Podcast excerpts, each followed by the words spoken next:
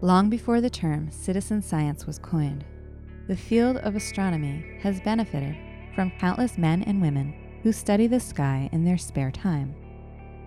These amateur astronomers devote hours exploring the cosmos through a variety of telescopes that they acquire, maintain, and improve on their own.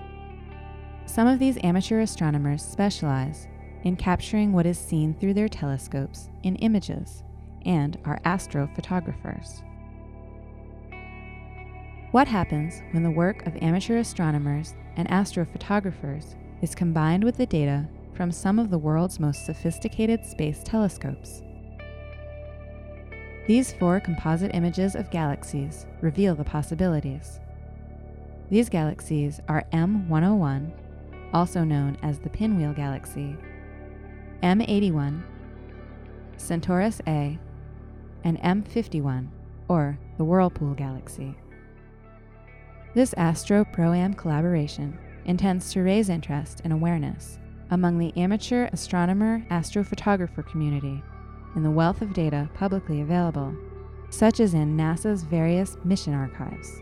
This effort is particularly appropriate for this month because April marks Global Astronomy Month, the world's largest global celebration of astronomy.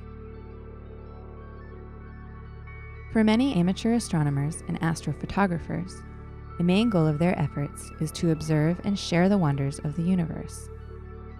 However, the long exposures of these objects may also help to reveal phenomena that may otherwise be missed in the relatively short snapshots taken by major telescopes, which are tightly scheduled and often oversubscribed by professional astronomers.